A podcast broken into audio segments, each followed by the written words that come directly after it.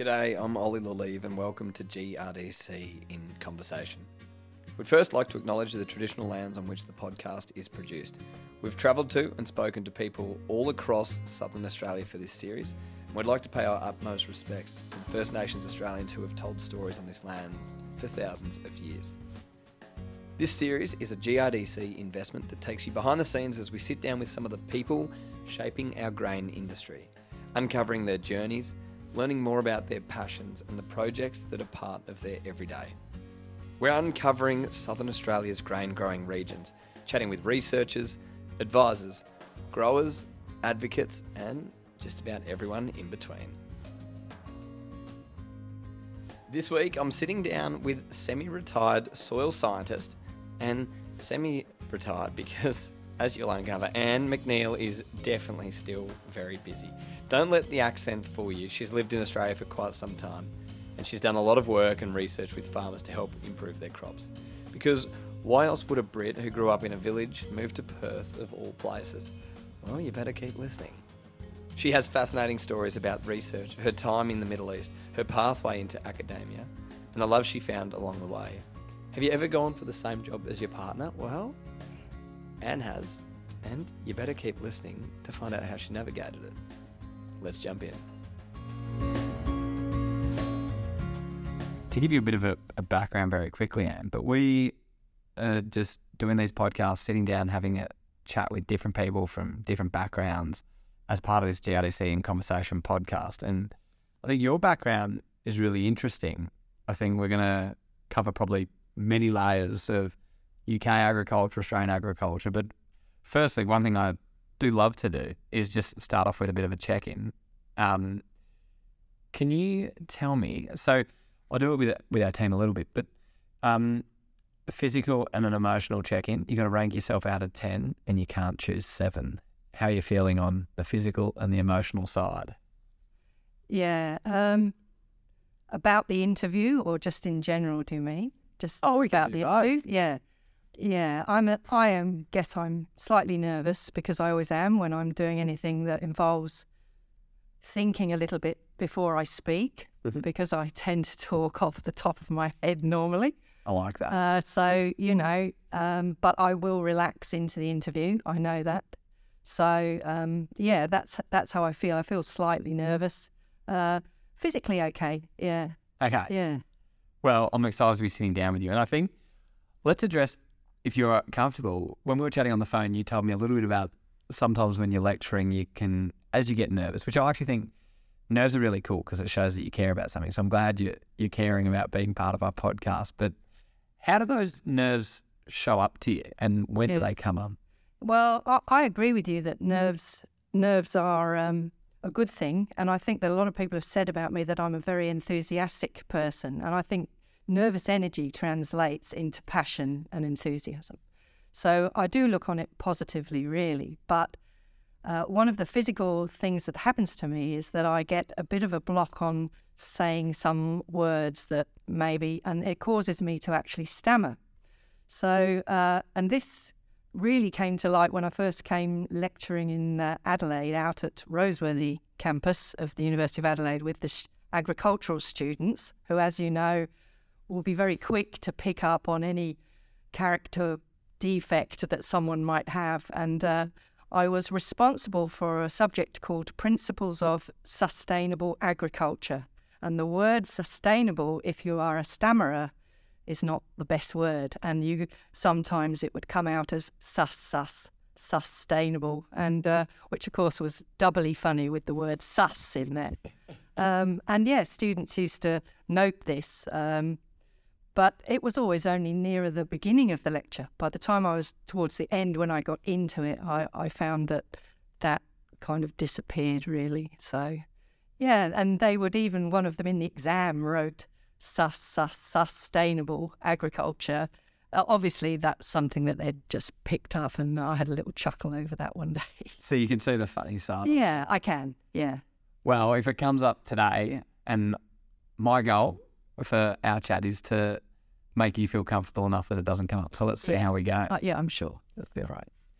Now, I love starting off our chats with a little bit of a background about the person. And I think you've been known as a bit of a Pommy Sheila in different circles, and we can still hear this hybrid accent of Australia, UK. But I'd love to know whereabouts did you grow up? What part of the world? Yeah, so I I started. I was born in London, so really in the south of England, and uh, shortly after that, my father was posted to Singapore. So I spent uh, the first probably four or five years of my childhood in in Singapore, uh, in a naval base there, and then uh, we returned to the south of England. So that's where I grew up in um, in a town. I was a townie. Um, the surrounding countryside was to me a place you went to walk and have fun. I knew nothing about the agriculture, but uh, I know now that it was arable country, 20 inch rainfall, uh, pigs, cattle, um, cereals. So that was, you know, that's sort of surrounded where, where I actually lived. Um, but then uh, I spent my whole life in that town. It was a place called Reading. Um, had a nice brewery, so there was often a lovely smell of hops on on around. Um, and then um, after that, I moved away from home when I was 18 and went up to uh, university in the north of England. So that's where I started life was in England. In the English countryside. And so where did the agriculture influence come from? So the agriculture influence, uh, I mean, when I was a child, I did enjoy walking in um, the cow paddocks adjacent to my grand grandparents' house on the south coast, and I did like that. So I think something in me liked the outdoors, but I didn't equate that with agriculture necessarily. But then, uh, when I went to university, that's when I really um, uh, got the bug for agriculture and for for feeding people, really for understanding that agriculture was something that was really important in feeding the world. Um, and I did that through, I, I did a course called Applied Biology, the, the undergraduate course. And that was a very wide ranging course, and it had people that were interested in medicine or um, uh, the environment or anything to do with the ap- application of bi- biology. Um, and then um, during that time, it was what was called a, a uh, sandwich course. And uh, that meant that it was four year duration, but in two of those years, you went out to industry for six months. And found a job. And uh, they helped you find a job. And my two jobs were the one was with Fisons, the agrochemical company. So that is where I found my love of field trials and and answering questions with with field trials. Um, and the second one was with the Grassland Research Institute, which was in the south of England. And I, there I found the combination of doing research to understand agricultural problems. Uh, so that really was where I got the bug for, for agriculture.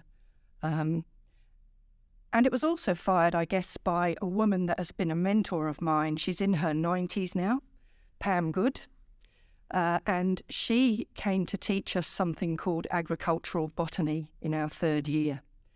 And she had been in Uganda teaching um, agriculture to young girls. She was very much keen on um, establishing good practices so that she could f- address poverty in, in Uganda. Um, Unfortunately, she had to return from there in the reign of Idi Amin, which many people may not, not remember, but he wasn't a very nice dictator there at the time.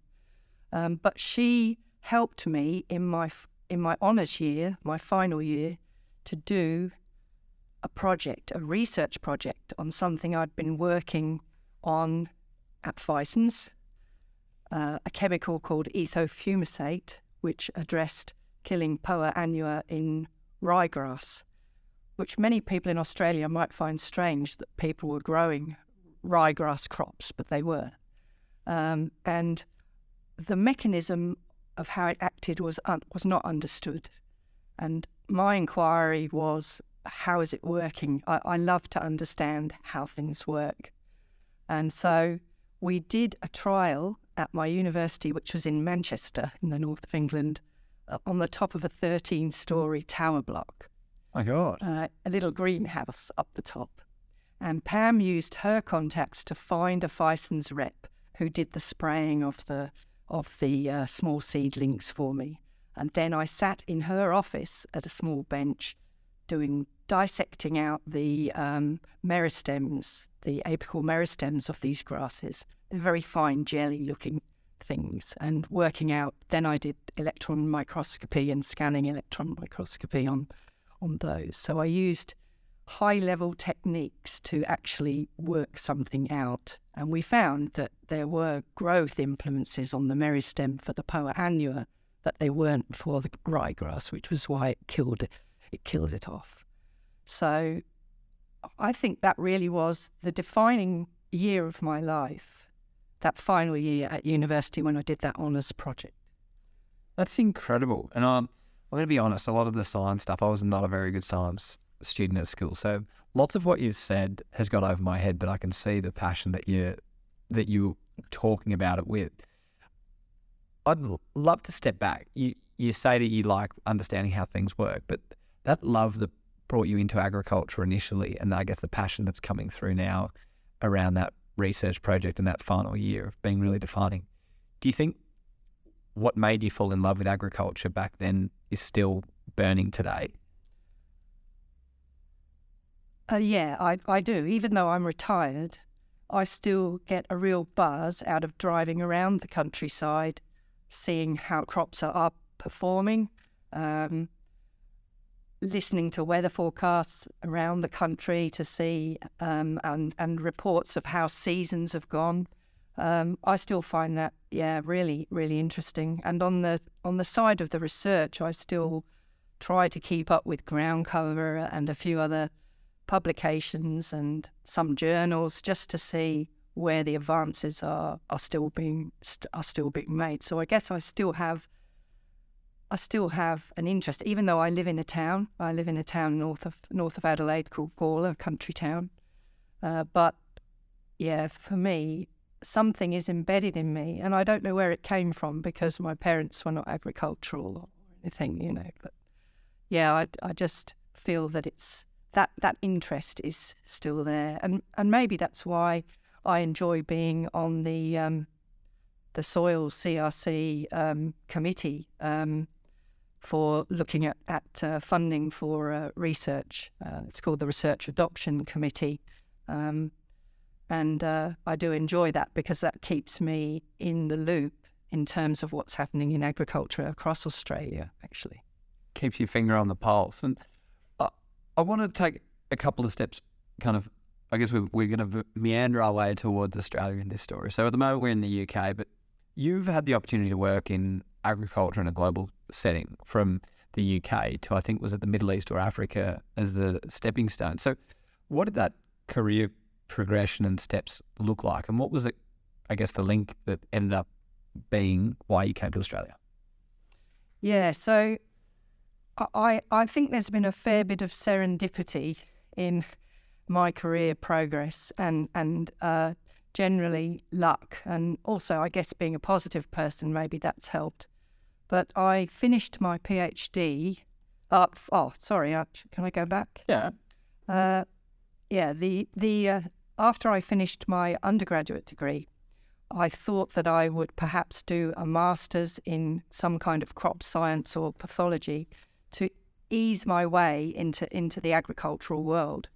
But I got offered this is the luck coming into it. I got offered a scholarship at the Grassland Research Institute where I'd done a placement uh, to do a PhD on a on a forage legume called sainfoin, um, which isn't grown much in Australia but is grown a bit in New Zealand as well as the UK. Um, so that was my first bit of luck, and I did my my uh, PhD there um, with a guy called John Sheehy, who was a very good scientist, um, and it was a, a, fantastic research institute at that time. Uh, over 300 people there and a great atmosphere. Um, so that was really the first bit of luck I had. And then after that, during that time, I also had a child during my PhD. So that was an interesting challenge. Um, but I finished my PhD and then I had an interview with the University of Reading in the UK, and they, I, I didn't get the job. It was for a postdoctoral researcher. And so at that time, I packed all my papers, all my research stuff into a very small back room of our house, and I decided to raise an, another child, to have a second child and raise a family and focus on that for a while. Well, after one year, I had a child in my arms and the phone rang. And they, it was Reading University saying, uh, You were second on the list for the job last year, and the, the incumbent left. And so I was just thinking, what do I do? You know, the career door opened, and my husband at the time was very enthusiastic and said, Yes, it's a good opportunity from economic reasons and also for your career. So I did, that was another piece of luck, just being said, There's a job here if you want it. And so I took that job, and that led me for eight years at Reading University Soil Science, which was one of the top soil institutions in in in the in the world. Really, it was it's well known, um, and uh, had a really good reputation for both research in England, in agriculture in the UK, but also overseas work. And so then um, during that time, I was on the, the sort of hamster wheel that many postdocs know of one or two years funding. And even one time I was packing my office, and one of my bosses came in and said, uh, You can unpack, I've just got one more year of honey. So it was, you know, not an easy time with a young family and a mortgage, but we kept going. And then in the towards the end, towards I think it was about in, after five years there, five or six, I got offered a postdoc that involved working in the Middle East, in Syria. And it, I didn't have to go and live there, but I used to visit there for a, a month at a time, three times a year. Um, and that was where I started to get my um, appreciation of dryland agriculture, really, because it was the International Centre for Arid Research in the dry area, for agricultural research in the dry areas. And along comes another woman, another woman who was a magnificent mentor called Hazel Harris. Dr. Hazel, everyone called her there, all the field workers. And she was from Armidale and was such a character. And she was a very shy person, but very good at her research and very practical. She was introducing machinery to do no-till in in Syria, um, small plot machinery, but to try and demonstrate the effects of no-till, so you could build carbon in the soils. And uh, she used to run along behind the the machine with sometimes with a cigarette and her leather jacket on shouting shui shui, shui shui, which meant go slow because the tractor driver would get in and just take off. And she was trying to teach him how to do this technique. But I stayed with her. She offered a room to me when I went out there. And I have to say that she introduced me to Australian wine. She used to get it flown in and to uh, tales of Australian life. She used to ride to school on a horse when she was young. And so for me, that she was a wonderful person, and she taught me a lot about agronomy, because at that point I'd been a bit more of a pure soil scientist, looking at um, my my main um, area of work through my PhD and into my postdoc at Reading was um, measuring nitrogen fixation. So looking at the interaction of the rhizobium that is in soil with plants and how that fixes atmospheric nitrogen, which is a, a way of um, reducing your fertilizer inputs into into systems. Um, but I had very much done m- mostly pot experiments, one or two field experiments in the UK, but uh, they were large field scale experiments at ICARDA, and so Hazel taught me an awful lot about about that. And so this passion and interest of dryland agriculture opens up, and then one fateful day you get a phone call. You haven't been to Australia, and you get offered a job, and it takes you to Perth. what were you thinking as you hopped on that plane and headed on over? Yeah, well, I suppose I have to explain that my eight years at Reading were fantastic, but during that time, my personal relationship foundered, and I ended up being a single mum. And so, and I was also dependent on these contracts all the time. So there were two factors. One was I just felt I would like to try a different life or try something different. I was stuck in a rut in, in a personal sense. And secondly, the, the job in um, Perth was a five year contract, which was long when you were used to two or three year contracts. Mm. So I said to my ex husband, would he give me permission to take the children? And I mean, that was another piece of huge luck or good fortune because he said yes. And uh, so he allowed me to bring them. And then, on, you know, on top of that, I said to the kids, we'll go. And if we don't like it, we'll go home.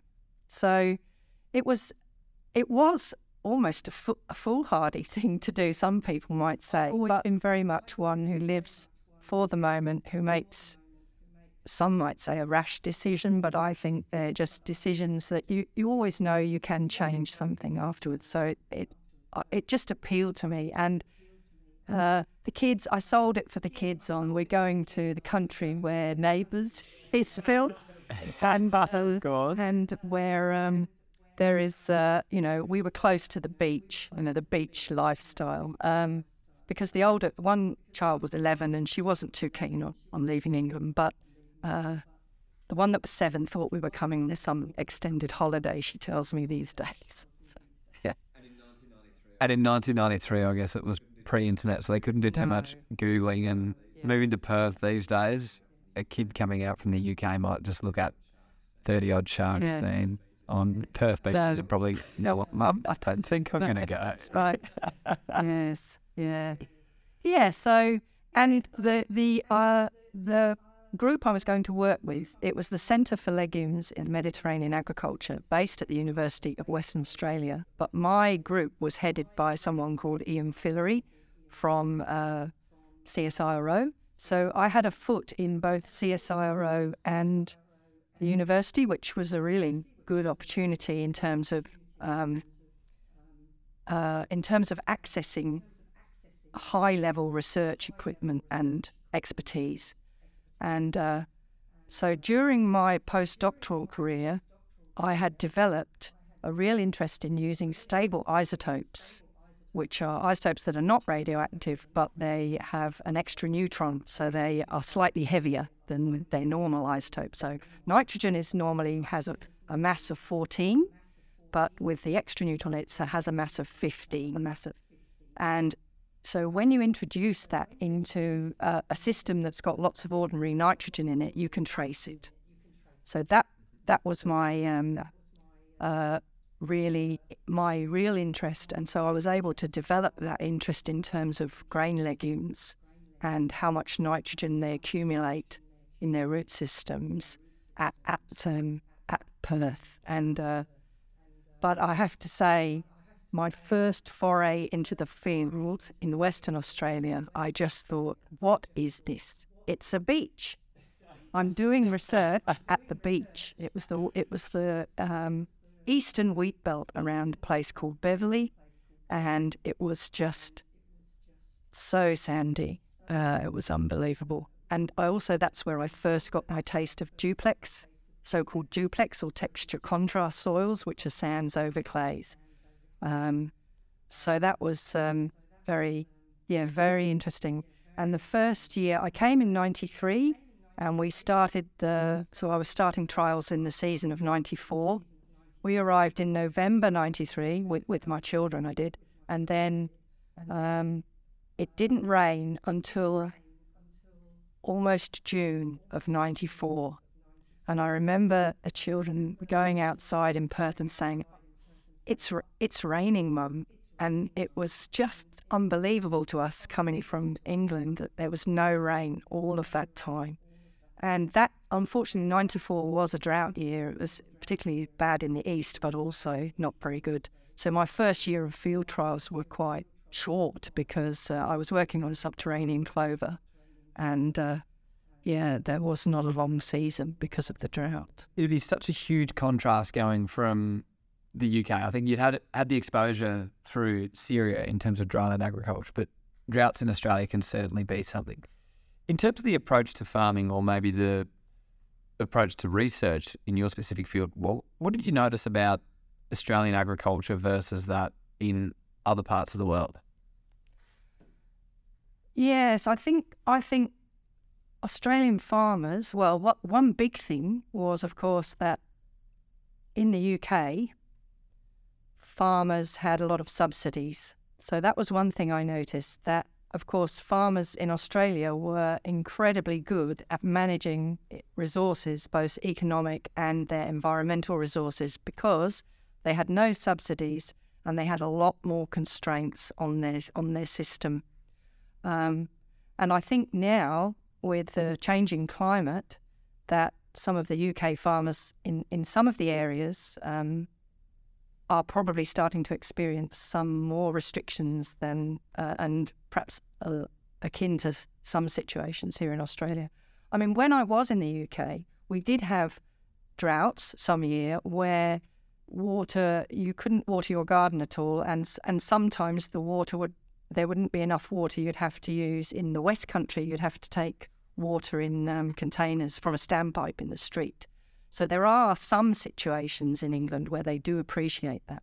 But I think in terms of farming, probably um, the biggest one is yeah the, the, the rainfall in the in the lower rainfall areas, and then on top of that, the soils are absolutely ancient in Australia, so they are highly weathered and therefore much harder to manage. They're poor in nutrients, um, and they have these other restrictions. Uh, so those for me were the really big differences. The other one, of course, is scale. An enormous scale of farms here compared to the type of farms. Um, and in Syria, for example, farmers only had a small strip of like they just had like one one plot. It would be in a trial here. That would be the area that a farmer was looking after there. Um, there just was no village farming. Was just small strips. Yeah. So competitive. Yeah. So so different and um, just well, they would help one another. I think really because the bottom line was they're trying to make all make a living. They're trying to grow what they need to eat but also maybe grow stuff to take to market. As you say, that's probably the competitive aspect of it in, in Syria. Yeah. Um, in terms of your background, I guess the area you've really focused on in your time in Australia and in the grains industry has been around farmer driven research. Can can you explain to me what that is and how's it achieved? Yeah, so that's another thing that was different, I think, between the UK and Australia was when I was in the UK, research was often driven by um, uh, research bodies, so but not research bodies that had necessarily strong connections with industry. They they would be research bodies funded by government. It's a bit like in Australia, the ARC, for example. Um, and so when I and so when I first came to Australia, I was really impressed with the Grains Research Development Corporation and how farmers themselves were investing money in, in research. And I think in the, t- in the time that I've been here, the nearly 30 years now, I've seen an enormous change in the extent to which the farmers have been involved. And the early the early times I saw this were probably back in 94, uh, 95 maybe, when um, I was encouraged by my boss Ian Fillery in Perth to write my own GRDC application, and uh, I did. I put put one in, and uh, here's a little story associated with this. Um, if you'd like to hear this, yeah, please. Um, um, I put in an application, and another person at the University of Western Australia who had reasonably similar interests to me put in an application. And as is common with the GRDC, they said they're both good applications. Can you combine them together? Well, that person, we did combine them together and we were working, we, we went to work. That, and that other person had links with the Birchip Cropping Group. His name was Murray Unkovich. And uh, he, he and I got together to work on this proposal and we did get funding to work on grain legumes in rotations and trying to quantify uh, the nitrogen inputs by grain legumes and how that might uh, influence cereal cropping. But that person, Murray, is now my husband. Uh, and so through the GRDC and that application, we got to talk to each other. And he was a single parent with two children, and so was I. And so that was where the Brady Bunch was born in Perth and uh, continued on from there. How feels that? I'm sure the GRDC now that they've done a bit of matchmaking over the years as well. Another claim to fame. Yeah. How did you end up here in Adelaide? Yes, that's another story again. Um, a fi- I had a five year contract um, over in Perth, as I've said, but um, of course, you're always looking for something that is more established because with a with a family and a mortgage, you're otherwise you're always thinking, where's the next, where's the next dollar coming from? And I, I think nowadays people are perhaps more attuned to to the sort of contractual environment, maybe. But um, I, I was very keen to try and solidify into something that was a bit more permanent. And I also was keen on teaching. Uh, so a job came up in Adelaide at the Roseworthy campus of the University of Adelaide in the Department of Agronomy. And uh, it was a, a lectureship which was tenured, could be tenured. So, in fact, both Murray and I applied for that job because we had similar skills and we recognized that it was an opportunity to consolidate. And we said, whoever gets it, the other one will do something else. And um, it was very difficult decision, I think, for the committee. And uh, the, a person, another mentor of mine there was a, a man called Professor David Coventry, who is a really excellent agronomist, but also a good people manager. And uh, he was on the appointment panel, so he did give feedback as to why I had received the job. And part of it was my enthusiasm for teaching that came across, I think, in um, in the interview and in the presentation. So, and yeah, so that's why we came to Adelaide was chasing a job really, uh, but also when I first moved to Australia, Perth, I had no idea Perth was so far removed from anything else. So, I mean, it was a great place for my children to bring up the kids. We played hockey. It was a lovely outdoor environment, very nice people. But um, the thing about Adelaide is is a bit more central too, so that's quite quite nice, and access to a wider range of farming systems here too, from down in the southeast to you know, to the Eyre Peninsula, and so a whole a whole range of farming systems. Yeah, so that was why we came. You've got me so curious about this household that you're doing. If you don't mind me asking, that the balance of competing for the same job, obviously you were successful. I guess you you've both got an interest in that role. Was there disappointment, and how do you? And you don't have to answer how do you actually balance that between, yeah, it's actually. Yeah. yeah, well, that's often a question I ask Murray how much that has influenced what's happened to him. But he always says, he always says that it wasn't, it, he accepted it quite, quite readily. And uh, I think for him, um, but, but I do think for him it was probably difficult, you know, because there wasn't another opportunity um, in Roseworthy at the time. He did come over for when his contract at CLIMA finished, so we we sort of separated for a year or so until he'd finished his work there, and then he came came and lived over here as well, and um, uh, became a consultant. Uh, so in some ways, he he um, it was an impetus for him to explore other ways he could use his skills um, he did go and work for the Department of Agriculture in Victoria for a while and then became an independent consultant and still is. Yeah, just the most interesting and fascinating story that's been all over and touched different areas. It's really cool. when back on the research side, I'd love to know some of the programs or pieces of research that you've done, which I think now um, that you've retired that you hold quite dearly and are proud of? Yeah, there's a. I suppose there's a couple of things I'm I'm really proud of. On the research side, one of them is the uh, being in the early days of imaging roots in intactly in intact roots in soil. Uh, that was something that I started when I first came here to Adelaide, um, using CAT scanning to visualize a root system in a core of soil that hasn't been disturbed. Generally, if you want to examine roots, you have to dig them up, disturb all the soil. You can't see the interaction. I always say it's rather like you see a beautiful jellyfish or a Portuguese man of war, hopefully not, in the water. But when you pull them out, all those wonderful tentacles and how it, it disappears to a gelatinous blob. And for me, when we were trying to examine how roots actually morphologically grow and then interact with the soil environment, the the imaging was was the key.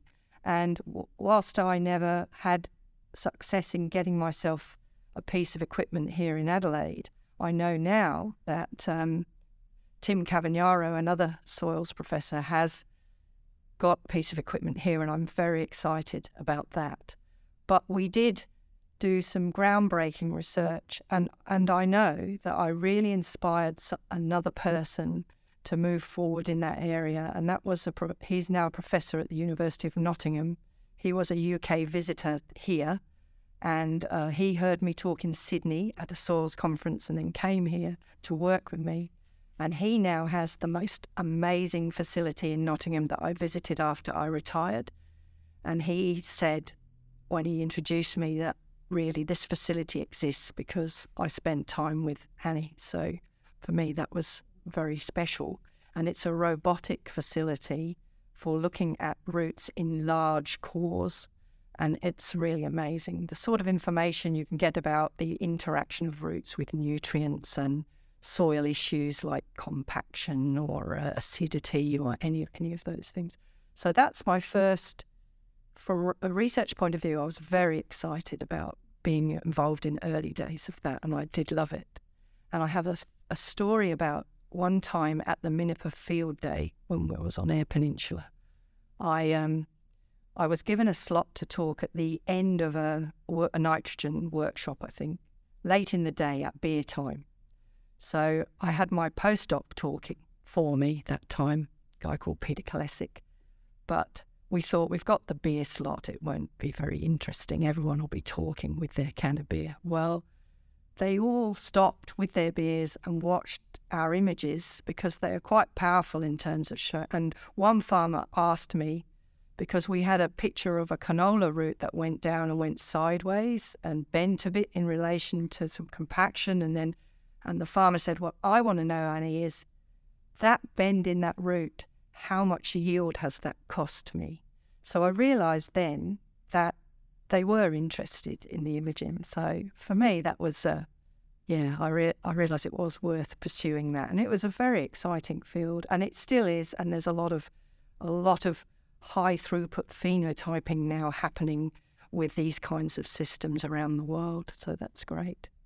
And my other research um, achievement, I think, is is the progress I made in quantifying flows of nitrogen in pulses, pulse cereal rotations, and quantifying how much nitrogen accumulates uh, in the ground and then how much of it gets released to wheat crops.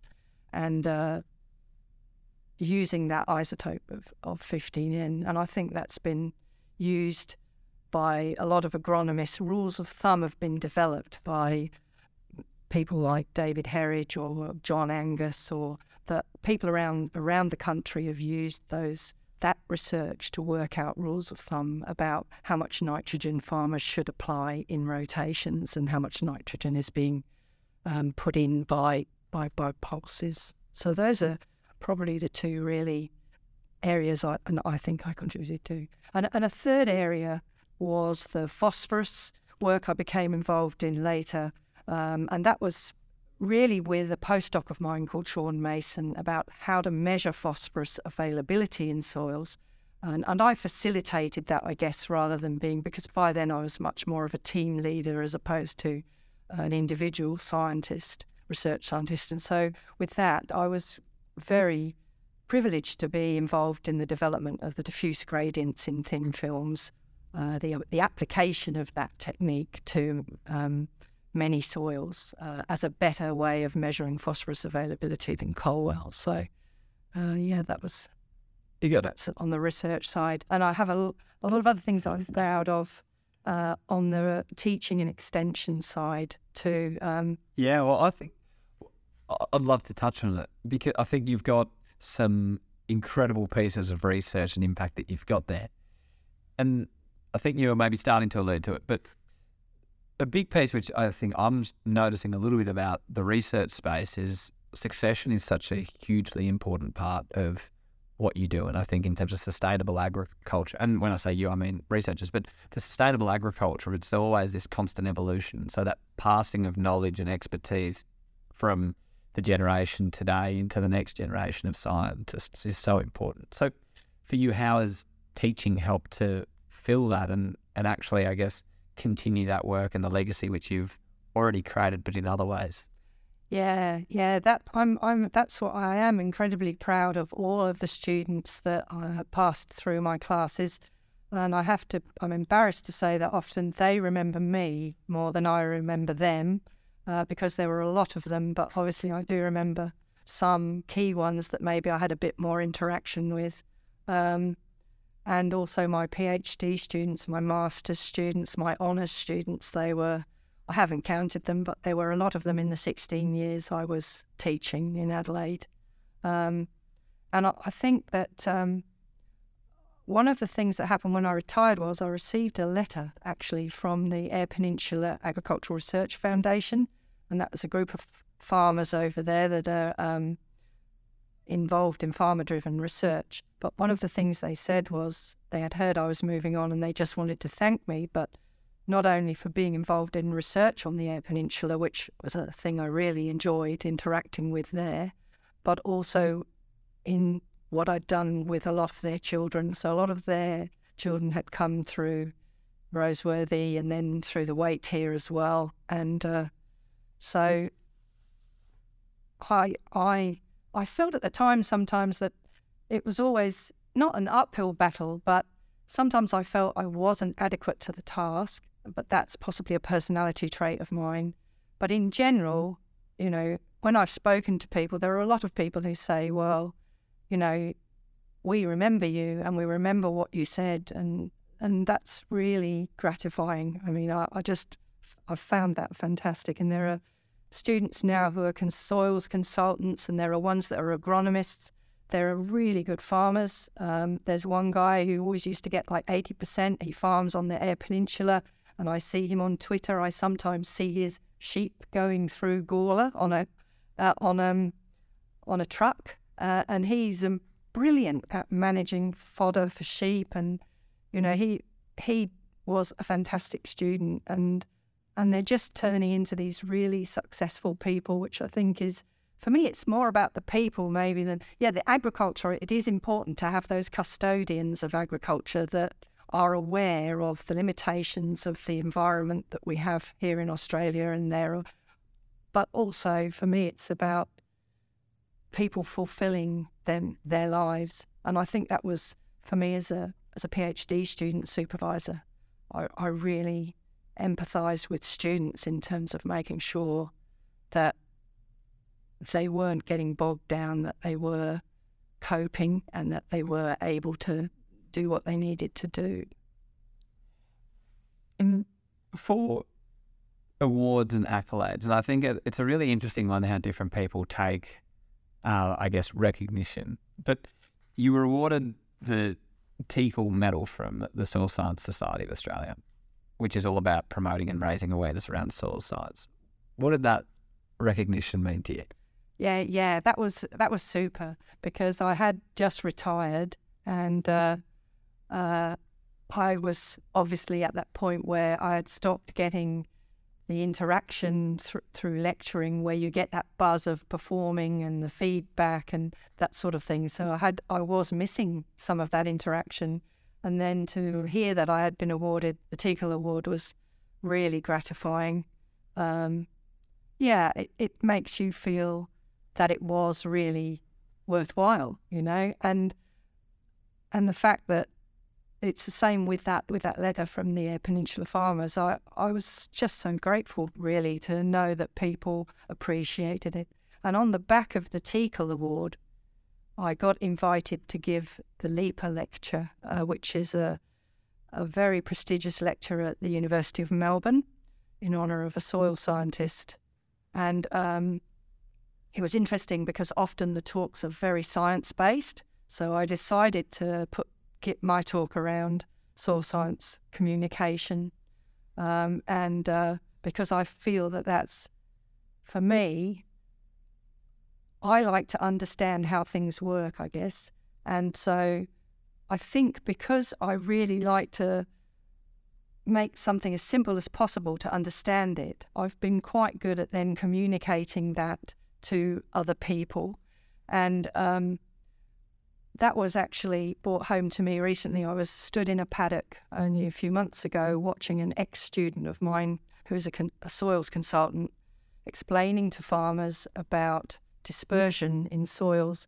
And she said, Oh, the person who taught this to me is standing at the back there in this paddock. And I was a little embarrassed. And afterwards I said to her, Well, actually, actually, I didn't really teach you that much about that. I said there are a couple of other academics in the university who know a lot more. They would have taught you a lot more. And she said, But Annie, you explained it to me, so I understood. And that was the important part. So that's the key thing I think about teaching is to explain things and also to connect with people so you can explain it and, and put it into context too. And I taught both uh, students from the wine courses and students from agriculture. So I tried to give context across across all those all those industries, um, animal, grains, uh, viticulture. So yeah, that was. And uh, with with the Leeper lecture, I drove across, and my sister came out from England, my older sister, and uh, she we drove across together and she came to listen and she just said to me that was absolutely bloody brilliant afterwards and i was that was again a piece of praise from your own family but she sort of had tears in her eyes. She said i wish mum had been there you know it was just wonderful. That's so, so special. so i just thought how special is that? Mm. and uh, and afterwards one girl in the audience, and I'm sorry I've forgotten her name, but she is a soil scientist. She's written a little book on soil science for children, and her name's gone out my head. But she came up to me afterwards and said that was very inspirational. And in fact, she then got on, she decided to try and go to Antarctica. Um, to, I was talking about never giving up on anything, always extending your boundaries, trying to um, aim for the stars. You know, that's really important. And and she did. She went to Antarctica, I remember. And then since then, she's written a, a lovely book. I've bought it for my grandchildren, a book on soils, and it, it's for children. And yeah, it's just a, it was brilliant to know that something you've done has actually inspired people like that. And and everybody does these things, but what I've been lucky that people have actually either told me, you know, I've had the feedback as well through student questionnaires, and I've had some bad feedback, as I think I told you on the phone. Uh, you know, feedback where people haven't liked what, what I've done. And I got, we love her. She wears such funky clothes. so a whole range of, you know, and then the, well, I wish she wouldn't ramble on so much. So in, but you take the rough with the smooth, I think, and you and interacting with farmers, you really do have to take the rough with the smooth because, uh, quite rightly, they are critics of research, and I think that that's important. And researchers need to listen. Um, and I, and I, but I found communication in the Eyre Peninsula project was uh, outstanding, really. That for me, I've made some great farmer friends over there. Yeah. And it sounds like the impact that you've made will continue to be made, and and probably for what you've heard is only a small percentage of what's actually out there. So I think that's nice to think that anyway. I think that's incredible. Now, I do like to wrap with the fast five questions, and we do ask everyone these. So I'd love to know what is your favourite grain based dish? Yeah, I make um a chickpea curry with quinoa and kale and carrots in it, and it's coconut curry, coconut milk. It's absolutely beautiful. It's a, sort of a soup, but a curry, and and I love it. I absolutely love it. It's very good for you. So who would be three people that you'd invite over to share this dish with? Yeah, that's a hard one. I think. Um, I mean, I'm I I think someone like the Dalai Dalai Lama would be really interesting to Yeah. to invite to dinner. Um, and and I recently I saw Craig Foster give a press club talk, and he's the Australian. He was a very famous footballer, um, Australian footballer, who then uh, worked hard with refugees. He's he's a humanitarian, really, and he is a really interesting guy, I think, because he's come from that fame and uh, sporting prowess, but then in his life, he's applying his skills to. He got somebody out of some country that was stuck there. I forget who that was now, but but he he really, I think he he, he spoke so well. I sent a text to a friend of mine to say, why isn't this guy our prime minister? You know, because he was just fantastic. So someone like him, and I love Stephen Fry Yeah. the English guy who is, oh, he's just, I think he's on QI and a few other programs. And but you know, I also think from an agriculture perspective, I, I'd love to bring to the table if I was going to invite three people from Australia. I'd probably ask my old boss Ian Fillery. I'd ask Professor Coventry and maybe John Hamblin, who was another boss of mine in Perth, just uh, because they were all people who really defining people in my life. All of those people, I think, had a big input into into my life. That's really cool. What was your first ever job? Yeah, my first job was in the greengrocers just across the road from my house. I was um, in the days in England, probably in the 1970s. My mother used to work there, and so I had a job on Saturdays. Um, so weighing potatoes on one of those big um, uh, metal things that with uh, with the uh, uh, just the And you slide the yeah, you slide the thing across. along, yeah, and then um, putting them into people's shopping bags. You know, none of this. They bring their own shopping bag, so it's very sustainable in terms of there was no packaging involved, which I liked. Interesting. Yes. Now you've retired. What's something you've got on your bucket list? Oh, I mean, I'm, I'm very lucky that I do, I do do a lot of travel still, so I'm pretty lucky there. Um, maybe I've never been really to America uh, on a holiday. I've been there for um, uh, the odd conference, but maybe doing Route 66 on a motorbike would be something I have actually talked to my husband about. Um, You do a bit of motorbike riding. no, no, I'm a pillion. Yep. I'm a pillion. Uh, I tried to get my uh, license, but that's another story. we'll leave that one for later. yes. What's a question you'd like to ask someone else who's part of this podcast series? Where do they see the industry, the grains industry, in 50 years' time? I think in ter- because of the changing climate and because of highly changing technology, um, are some regions not going to be able to do agriculture anymore, or, or are farms just going to get bigger and bigger in those areas? Um, how much is lifestyle farming going to impinge on other types of farming? Um, yeah, there's a whole. I think how much is global agriculture going to influence agriculture in Australia? Those are those are important questions. I think for the sustainability of the grains industry. Absolutely. All very much um, great questions. Well, Andy, thank you so much for sitting down and having a chat. I think it's slightly unconventional in terms of how we've recorded it. Maybe we can share with people how we've done it in terms of a couple of phones on top of a book. But thank you so much for joining me. Yeah, you're welcome. It's been great talking to you. Thank you. Thank you. Thanks for joining us for the GRDC In Conversation podcast. This series is a GRDC investment that's sharing the stories of the people who are living and breathing the Aussie grains industry. Make sure you check out some of our other conversations and hit follow on your favourite podcast app to never miss an episode.